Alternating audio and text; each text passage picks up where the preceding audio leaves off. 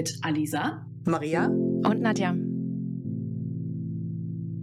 Ein frohes neues Jahr und herzlich willkommen zurück bei dem Business Podcast für ganzheitliche Organisationsentwicklung. Heute knüpfen wir uns mal Scrum vor und ich bin auch schon ganz aus dem Häuschen, weil ich Fragen stellen werde, die bei uns in der Firma gestellt werden zum Thema Scrum. Und Maria, welche Fragen hast du denn zum Beispiel vorbereitet? Ja, auch von mir herzlich willkommen in 2024. Scrum. Was mich ganz viele fragen, ist das was zu essen? Das hatten wir beim letzten Mal auch schon. Wird man davon schlank? Alisa, kannst du uns und unseren Zuhörern erklären, was Scrum ist, so dass man sich nicht blöde dabei vorkommt, wenn man die ganzen Fremdwörter nicht kennt? Ja, es ist, ähm, ich weiß noch nicht, ich habe noch nicht richtig untersucht, ob man mit Scrum wirklich schlank werden kann. Das ist aber eine sehr schöne Frage, denn ich äh, benutze viel zu häufig den Vergleich zu einer Neujahresdiät, wenn ich über Scrum spreche. Also Scrum ist ein Rahmenwerk und ähm, Scrum ist im Endeffekt ein, ist ein Set aus Regeln. Dieses Rahmenwerk besteht aus einem Set aus Regeln, quasi sehr, sehr guten Praktiken, sehr, sehr guten Erfahrungen, die man auch anderswo antrifft, ja nicht nur in Scrum. Und diese sehr, sehr guten Praktiken, Regeln sind zusammengefügt zu so einer Art Sweet Spot. Ja, es gibt verschiedene Elemente in Scrum. Wir haben unterschiedliche Verantwortlichkeiten dort äh, benannt, also den Product Owner, den Scrum Master und ein Team. Und äh, wir haben äh, gewisse Events, eine Art Gesprächsprotokoll, ja. Was besprechen wir wann? Was muss wann zu welcher Zeit besprochen werden? Wie viel Zeit wollen wir uns maximal nehmen? Und wir haben sogenannte Artefakte. Das heißt, es sind zum einen die Backlogs. Einmal ist das ein, ein, ein Backlog, also so eine Art sich immer wieder verfeinernder, immer wieder aufgrund der aktuellen Lage verändernder Projektplan oder Produktplan. Ähm, wir haben einen Plan für eine kurze Iteration, für den Sprint. Und wir haben ein Inkrement, das heißt das Produkt, was Stück für Stück immer wieder weiter wächst. So, und äh, da verbaut sind also verschiedene sehr, sehr gute Tipps und Tricks. Zum Beispiel arbeiten wir zum einen in diesen Sprints iterativ, um immer wieder zwischendurch Feedback zu bekommen. Wir arbeiten mit Teams, die klein genug sind, dass die Kommunikationsstrukturen nicht zu groß werden. Wir arbeiten mit Spezialisten in diesen Teams, beziehungsweise mit Teammitgliedern, die eben nicht als Spezialisten funktionieren, sondern die besonderes Wissen mitbringen, aber das crossfunktional nutzen. Also sie sind alle im Team zusammen zuständig. Und so geht es immer weiter. Das sind Dinge, wo man vielleicht sagt, ja gut, nicht zu große Teams zu haben, das ist jetzt nicht nur eine Sache, die wir in Scrum haben, ja, aber es ist da wie in so einer Art, naja, wie in einer Art Best Practice so zusammengefügt. Ein Rahmenwerk. Da habe ich eine Anschlussfrage. Bitte. Lean ist dafür bekannt, dass es vorrangig in Produktionsbereichen zur Anwendung kommt. Und ungefähr 2016, 17 war meine Wahrnehmung, dass Agilität bzw. Scrum das neue Lean sind oder auch die nächste Evolutionsstufe. Wie würdest du mit Leuten umgehen, die mit so, mit so einer Frage auf dich zukommen? ob ich jetzt Lean liegen lasse und Scrum mache, beziehungsweise auch in welchen Bereichen, für welche Anwendungsfälle eignet sich Scrum? Super coole Frage. Und mir fällt auf, ich habe gerade das mit der Neujahresdiät liegen lassen. Äh, sehr häufig ist so ein bisschen die Frage so im, im Übergreifenden, das möchte ich gerade noch auf, äh, auffassen, äh, auf, also das möchte ich nicht liegen lassen, sagen wir es so, dass dieses Regelwerk, dieses Rahmenwerk, das ist so, das muss man eine Weile üben, bis man das so kann. Ne? Und das, das ist wie so ein Herzschlag, der, der sich immer wiederholt, dass wir etwas planen am Anfang, dass wir am Ende auf die Ergebnisse schauen, die wir erschaffen haben vom also Produkt, ja, was auch immer wir da entwickeln. Das könnte auch ein Service sein, das könnte auch ah, was auch immer, ja, das wird unter dem Begriff Produkt zusammengefasst. Und wir schauen auch auf die Arbeitsweise und die Regeln, die dort sind. Na, wenn man zum ersten Mal auf Scrum trifft oder vielleicht auch auf eine ein bisschen schräge Implementierung, ist manchmal die Frage, ja, wie geht denn das in der Realität? Und da kommt dann meistens die Diät rein, ja. Es gibt nichts Gutes, außer man tut es, man wendet einfach diese man wendet diese Regeln an und nutzt die im Endeffekt als einen Rahmen, um sich dann weiter stetig in diesem Rahmen zu verbessern. Und das ist dann so ein bisschen wie, naja, wie beim Intervallfasten zum Beispiel, dass wir den Rahmen nutzen, um unsere Lebensweise zu verbessern. So, okay, bevor die Leute, bevor alle mir hier Einsendungen schicken, was hat Scrum mit Diät zu tun, um Gottes Willen. Ich weiß gar nicht, ob ich das so stehen lassen will. Okay, Nandja, ha! Ja, ist Scrum das neue Lean? Also, man kann auf jeden Fall sagen, ich denke, genau wie Lean hat Scrum im Moment so eine gewisse Hochzeit. Ne? Scrum ist in aller Munde, was vielleicht vorher auf, auf Lean zutraf. Also sind wir da irgendwo Schwestern im Geiste. Und Scrum baut ganz stark mit auf Lean auf. Also ich würde nicht sagen, es ist das neue Lean, aber Scrum hat auf jeden Fall sehr starke Wurzeln im Lean. Okay, und welche sind die? Welche sind die? Also Scrum ist eine Praktik aus dem ja, Topf der agilen Arbeitsweisen und der Scrum gedankliche Erfinder Dr. Jeff Sutherland war extrem geprägt eben von den Lean-Ansätzen. Und zwar, also was wir vor allen Dingen im agilen Kontext da immer wieder hören oder besprechen, ist Respect for People, kontinuierliche Verbesserung, Waste aus dem System Stück für Stück zu eliminieren, die Teams am Wertstrom im Endeffekt auszurichten und was noch mit oben drauf kommt, wäre bei Scrum, also so, so sehr vereinfacht gesagt, ne?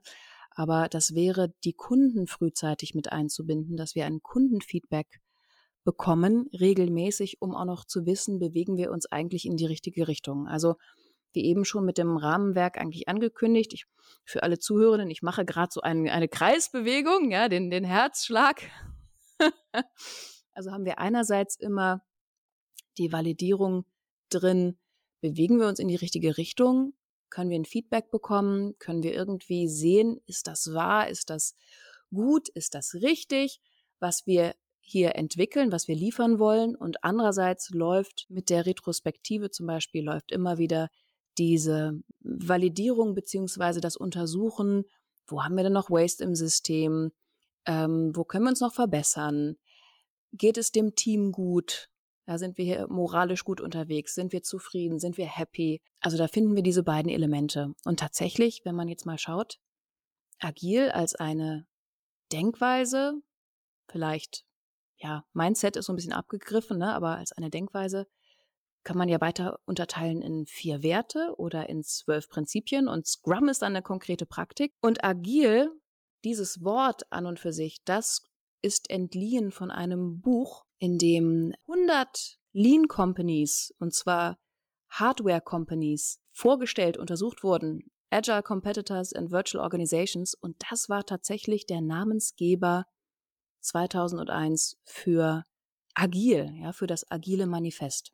Und da sieht man dann auch wieder die, die Lean-Wurzeln ganz stark. Konnte ich deine Frage da beantworten? Ja, also für mich heißt das, dass es nicht ursprünglich zwangsläufig IT-Unternehmen gewesen sind, die in diesem Buch stehen, sondern herstellende Betriebe, was gerade ein ziemlicher Wow-Effekt für mich ist, das auch aus dem, einem, aus dem Munde einer Scrum-Person zu hören, denn ich war mal auf verschiedenen Veranstaltungen, wo es um, um Scrum und Agilität ging und ich wurde immer als was völlig anderes abgestempelt mit meinem Hintergrund, dass es ja nichts miteinander zu tun hat. Deswegen, you made up my mind.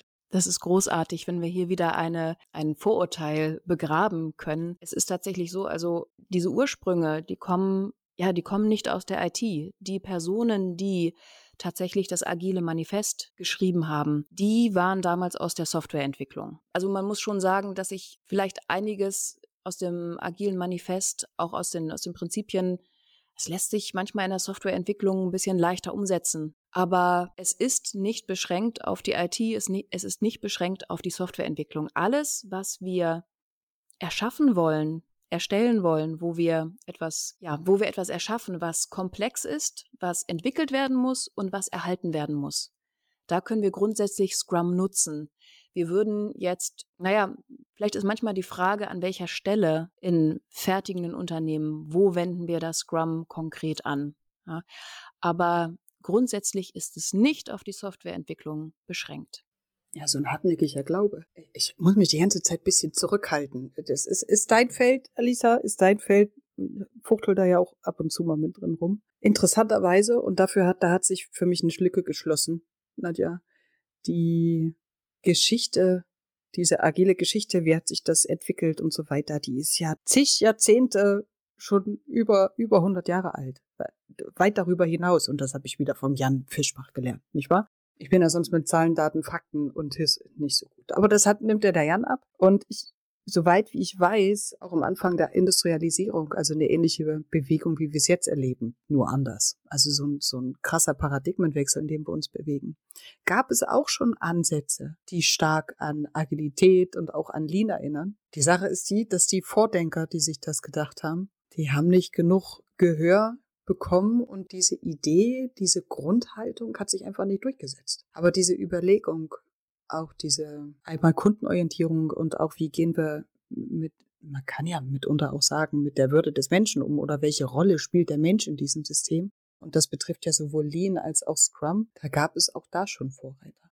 Genau, und das, was du auch gerade gesagt hast und Alisa vorher angebracht hat, das sind ja beides Punkte, Kundenorientierung und Respect for People, was heutzutage sehr inflationär auch verwendet wird. Die beiden Sachen stammen ja ursprünglich von Toyota und wurden in die Welt getragen. Und das ist dieser kleine, ähm, das war kein Aha-Moment, den ich auf diesen, auf diesen Scrum-Konferenzen äh, hatte. Es war eher so eine Irritation, dass das so als das neue Ding verkauft wurde, auf die Kunden zu hören und doch auf die Leute zu gucken und und, und wenn, wenn ich dann da dastehe und mir denke, ja, machen wir, machen wir auch, heißt nur anders. ja, ja, ich verstehe ich total. Mich hat auch vor ich glaube, letztes Jahr hat mich eine gefragt aus dem systemischen Kontext. Sag mal, was ist denn eigentlich der Unterschied zwischen Lean und Agilität? So im Grunde. Ihr beide seid die Experten auf dem Feld, nämlich nicht. Und ich musste echt überlegen. Ich sag du, wenn wir es richtig runterpellen, wenn wir die Zwiebel richtig runterpellen, der Unterschied ist nicht so irre groß. Ja. Diese Trennung im Kopf ist, ist, ist schon schräg.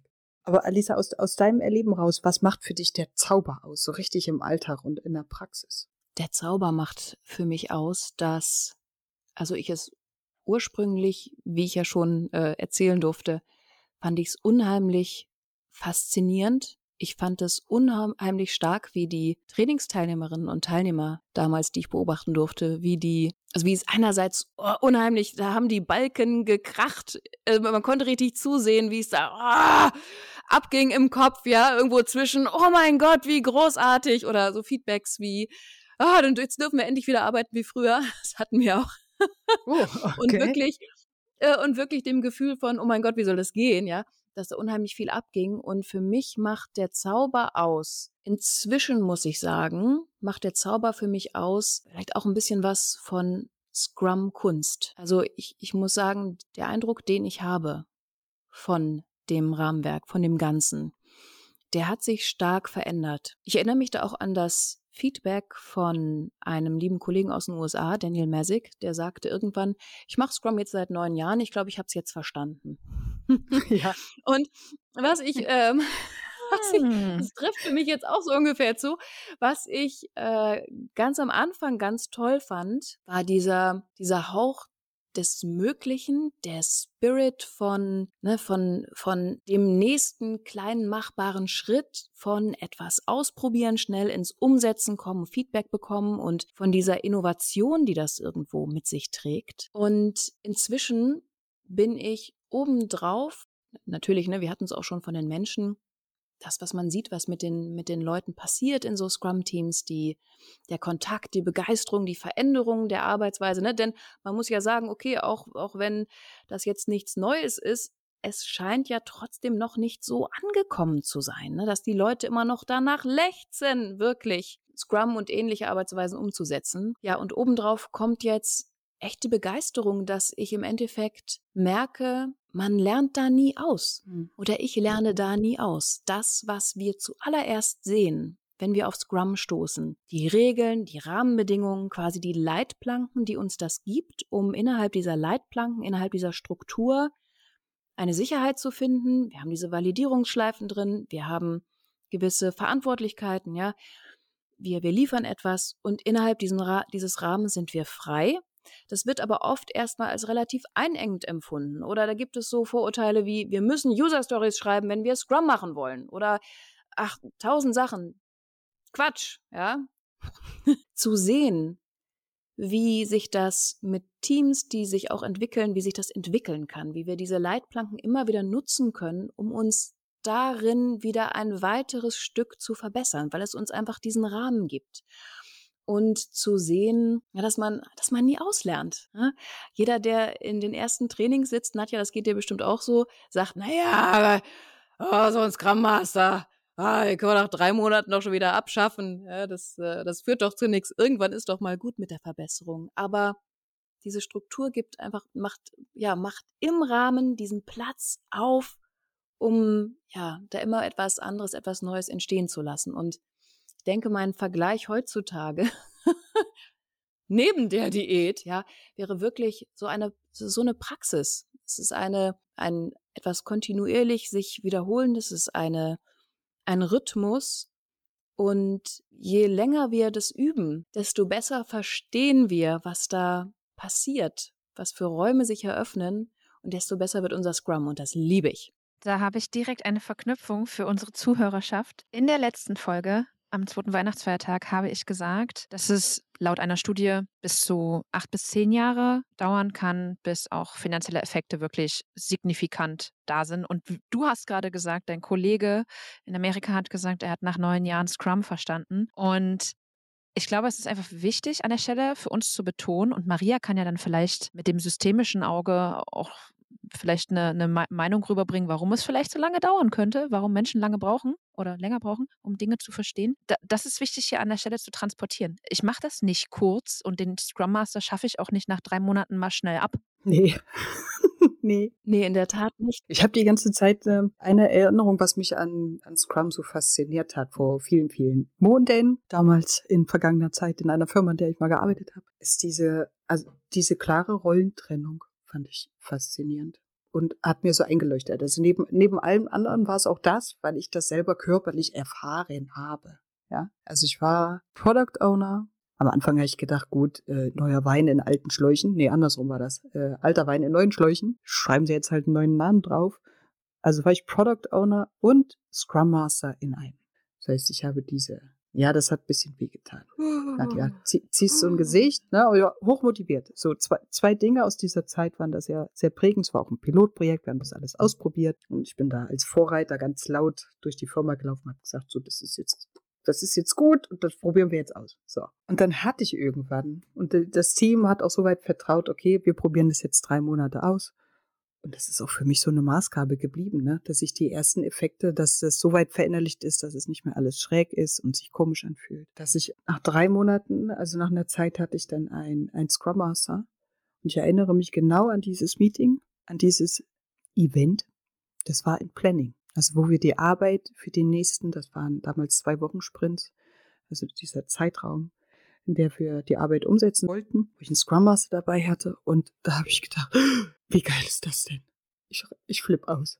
Also ich saß auf dem Stuhl und der Scrum Master hat den Rahmen gehalten. Ja, er hat moderiert, er hat zugesehen, wie ist hier gerade die Dynamik im Raum. Er hat uns, uns alle daran erinnert, dass wir den, den Fokus halten können, worum es jetzt gerade geht. Ne, er hat es so ein bisschen im Gleichgewicht gehalten. Und ich saß da und konnte als Product Owner dass in der Rolle des Product Owners das erste Mal seit dieser Zeit konnte ich mich auf den Inhalt konzentrieren. Ich konnte, hatte in der Zeit den Fokus, die Möglichkeit, drüber nachzudenken, okay, wie transportiere ich das jetzt am besten? Also wie kann ich es aussprechen, was ich mir vorher klug ausgedacht habe, dem Team so zu vermitteln, dass sie verstehen, worum es in den nächsten zwei Wochen geht. Ja, und was ich am Ende erwarte nach diesen zwei Wochen. Es war eine wirklich auch eine körperliche Erfahrung, wo mir tausend Wackersteine von den Schultern gefallen sind. Und das finde ich, das fand ich an Scrum immer noch äh, total faszinierend, wie es, wie es diese Rollentrennung und auch dieser klare Fokus innerhalb der Events und äh, mit den Artefakten zusammen schafft, den Fokus zu halten und damit auch eine, eine Erleichterung für alles reinbringt. Leichtgewichtiges Rahmenwerk. Großartig. Oh mein Gott, danke für diese Erfahrung. Ja. Ja, ja das war Ich habe gerade noch mal so das Bedürfnis auch zu sagen, das ist leichtgewichtig. Ähm, niedergeschrieben, was im Moment die Regeln des Spiels, die Spielregeln von Scrum sind, ist im Scrum Guide. Und der hat im Moment zwölf Seiten. Und es ist wirklich leichtgewichtig. Und umso pingeliger ist man natürlich mit diesen wenigen Regeln, die dort niedergeschrieben stehen. Das Schöne ist, man kann es sehr gut transportieren. Es ist definiert. Ja, da höre ich immer wieder, dass das ein großer Vorteil gegenüber anderen Herangehensweisen ist. Wir haben das da im Scrum Guide. Wie wir natürlich diese einzelnen Regeln zum Leben erwecken, da ist, da haben wir eine ganze Menge Spielraum und da ist auch jede Organisation oder jedes Team selbst gefragt, aber auch aus gutem Grund. Die Regeln, wie sie dort stehen, sind grundsätzlich Stand unseres Wissens heute auf jeden Kontext, wo wir komplexe Produkte entwickeln und erhalten, anwendbar. Also da ist kein Fass drin, irgendwie der, der nur auf eine Industrie zum Beispiel zutrifft. Und dieses ganze Regelwerk, der Guide war auch schon mal länger, ist inzwischen wieder zusammengedampft, ist ja entstanden aus der Erfahrung vom Jeff, wirklich aus den ersten Erfahrungen mit Dinge transparent machen. Ja, in der äh, Militärakademie in West Point über dieses Denken in den kurzen Feedback Loops, UDA Loop, ne, aus seiner Karrierezeit, naja, Karri ja, aus seiner Zeit als Aufklärungsflieger in Vietnam hat er ja noch zwölf Jahre studiert, Statistik, unglaublicher Zahlenmensch, Statistik und Computer Science hat seine Doktorarbeit geschrieben über komplexe adaptive Systeme und ist dann irgendwann in die Wirtschaft gekommen und hatte dort die üblichen Herausforderungen. Ja, alles zu spät oder irgendwie Teamleiter schreit Team an, Kunde schreibt, schreit Teamleiter an, äh, alle im Stress, alle in Überstunden und er hatte damals dieses, dieses typische Problem, ich weiß ja nun auch nicht, wie es geht, ich muss es ausprobieren und hat sich einfach dort an ja, an die Evolution erinnert, an Punctuated Equilibrium. Was ist der nächste kleine Schritt, den wir gehen können, um das System in die richtige Richtung zu bringen? Hat sich daran erinnert, was ist eigentlich rausgekommen in meinen Studien bei meiner Doktorarbeit zu komplexen adaptiven Systemen? Und hat diese Iterationszyklen eingezogen, hat gesagt, komm, gib mal her die Leute, hier ein begrenztes Team, lasst uns mal in Ruhe, aber wir zeigen, ganz versprochen, zeigen wir euch nach vier Wochen was und dann können wir von dort aus weitergehen. Das war damals ein eben ein crossfunktionales Team. Das hatte er entnommen einem Paper, The New New Product Development Game aus dem Jahre 86. Und von dort ging es dann, ging es dann eben weiter und wird jetzt immer wieder mitvalidiert von mein Gott, ich weiß gar nicht, wie viele Leute sind das eigentlich? Also von Scrum Practitionern aus der ganzen Welt, ähm, mit dem letzten Guide-Update 2020 sind da auch wieder die Erfahrungen und die Wünsche und die, die Ansichten von Scrummern aus der ganzen Welt mit eingeflossen. Und all das hat sich wirklich, es hat sich einfach historisch entwickelt. Auch diese Rollentrennung. Da hatten wir zuerst dieses crossfunktionale Team mit allen, mit allem Wissen, allen Fähigkeiten in einem Team, um etwas zu liefern, wofür man Feedback bekommen kann, was einen Wert hat. Kam der Teamcoach dazu, dieser Scrum Master. Und erst als dieses Team so an Fahrt gewonnen hatte, ja, als sie dann angefangen haben, Daily Scrums einzuziehen, erst dann brauchte man einen Product Owner. Und daher kommt diese Rollentrennung. Also das war nichts, was irgendwie auf dem Reißbrett designt war, sondern man brauchte einfach jemanden, der die sich in die Bedürfnisse der Kunden und des Marktes gut reinversetzen kann und gut weiß, was ist am, als nächstes am wertvollsten zu bearbeiten mit sich dann das Team im Endeffekt darauf konzentrieren konnte, das umzusetzen. Das hat er in seinem Buch auch schön beschrieben, die Scrum-Revolution. Das hat mir gut gefallen. Ich habe es äh, mir als Hörbuch reingezogen. Ab und zu habe ich gedacht, oh Jeff, du findest dich schon selber ein bisschen gut, kann das sein? Aber wenn man darüber hinweg sieht, ist diese, auch dieser empirische Ansatz, den Scrum ja nur in sich hat, sehr deutlich spürbar. Also auch, dass dieses ganze Rahmenwerk auf Empirie beruht und auch empirisch entwickelt wurde. Ja, genau, das ist, ähm, ist der Kern, ne? Transparenz, Inspektion, Adaption. Also wir schauen, dass wir neue Daten generieren, dass wir die Situation besser einschätzen können als noch zu Anfang des Sprints zum Beispiel oder e gerade eben oder vor ein paar Tagen, um dann wieder gute Entscheidungen treffen zu können, gegebenenfalls anpassen zu können. Genau. Ja, ich hoffe, also ich bin da auch so begeistert da bekomme ich vielleicht ein bisschen amerikanisch rüber. Und das muss man bei, bei dem Buch von Jeff wahrscheinlich auch einfach mit äh, in Betracht ziehen. Ne? Das, ist, das ist ein Amerikaner ist okay. und der geht da mit voller, mit voller Innenbrunst natürlich rein und es ist sein Lebenswerk und vielleicht bin ich auch ein bisschen carried away. Es tut mir leid. Ich entschuldige mich. Du bist halt ein Fangirl. Wofür? ein Fangirl. Nein, Scrum, Scrum. Aber ich glaube, wir können ja, wir können ja davon lernen. Also dafür, dafür machen wir ja auch diesen Podcast, dass wir in deinen Kopf reingucken können. Und wann immer ich von dir erzähle, Alisa, dann sage ich immer, das ist die Frau in Deutschland, die sehr eng an Jeff Sutherland dran ist. Enger geht's gar nicht. Also frag die. Und er entwickelt es ja auch immer noch weiter, ne? Beobachtet es ja so ein bisschen aus der Ferne. Wahnsinn. Ja, in der Tat. Genau. Und bei dem empirischen Arbeiten, das ist ein kleiner Spoiler-Alarm. Das war für mich der Oberknaller, als ich dann mit diesem systemischen Kram weitergemacht habe. Aber das kommt ja erst in der nächsten Folge. Ha! Ja, da sind wir ganz gespannt. Nennt sich das dann Cliffhanger an der Stelle? Ich glaube schon, ne? Das ist ein Cliffhanger. Das ist eindeutig ein Cliffhanger. Richtig. Ich habe auch in einer Kommentarspalte gesehen, dass wir ja immer so fiese Cliffhanger einbauen, damit man die nächste Folge hört. Ja, zu Recht, Leute. Na klar, zu Recht. Ah, sind wir schon am, im neuen Jahr angekommen und äh, wir haben ja hier wirklich einen kleinen, äh, eine kleine Erzähltreppe gebaut, nicht wahr? Von den Ursprüngen von Lean über Scrum und Agilität hin zum Systemischen. Das alles gehört ja zu unseren verschiedenen Sichtweisen oder Händen, mit denen wir uns dem Elefanten nähern. Vor allem, Anekdote zur dritten Folge, alles ist Lean. Ne? Auch Scrum ist Lean, möchte ich nur noch mal ganz stolz an der Stelle anbringen. Ich habe noch eine Frage.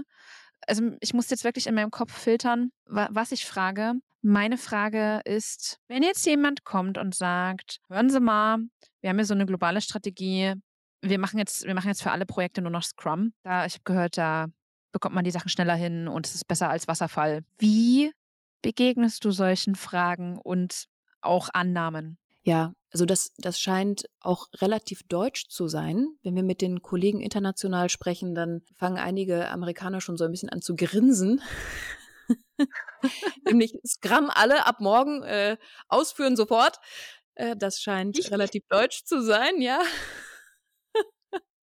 also grundsätzlich äh, sind wir ja von Scrum begeistert und empfehlen das gern weiter. Und dennoch würden wir das habe ich so ein bisschen mit rausgehört, würde ich Scrum morgen alle jetzt selbst so nicht machen. Ja? Was, was wir sehr gerne tun, ist erstmal einen kleinen Bereich herauszuschälen, in dem wir Scrum ausprobieren können mit, ähm, naja, im Zweifelsfall vielleicht sogar einem, aber eher mehreren zu einem kleinen Produktbereich äh, gehörenden Referenzteams, so dass wir dort am besten auch mit Enthusiasten, mit Freiwilligen, die nicht gleich verfreiwilligt werden, ja, dass wir dort erstmal Scrum gesund aufsetzen können und selbst in der eigenen Firma, im eigenen Unternehmen ein Referenzmodell schaffen können, dort lernen können.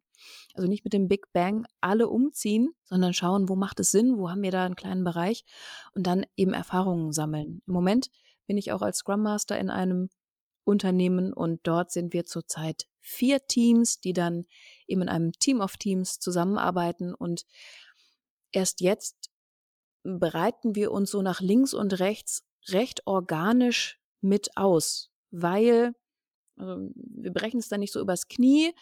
Wir gehen auch nicht zuerst an die Bereiche ran, wo man vielleicht einfach diese Feedback-Schleifen so nicht so nötig hat. Ne? Das ist ja auch noch ein bisschen mit das, äh, das, das Risiko, ja. ja. Verscrummen wir da etwas, wo wir eigentlich kein, also nicht so richtig Feedback brauchen. Und manchmal weiß man es nicht, aber wir gehen erstmal dorthin, wo es am meisten Sinn macht. Und dann gehen wir das ganz langsam an und wachsen dann organisch, weil die Teams, die dann so, oder die Kolleginnen und Kollegen, die dann außerhalb dieser Teams stehen, die sehen relativ schnell, oh, da verändert sich was, da, ja, äh, da ist die Stimmung anders.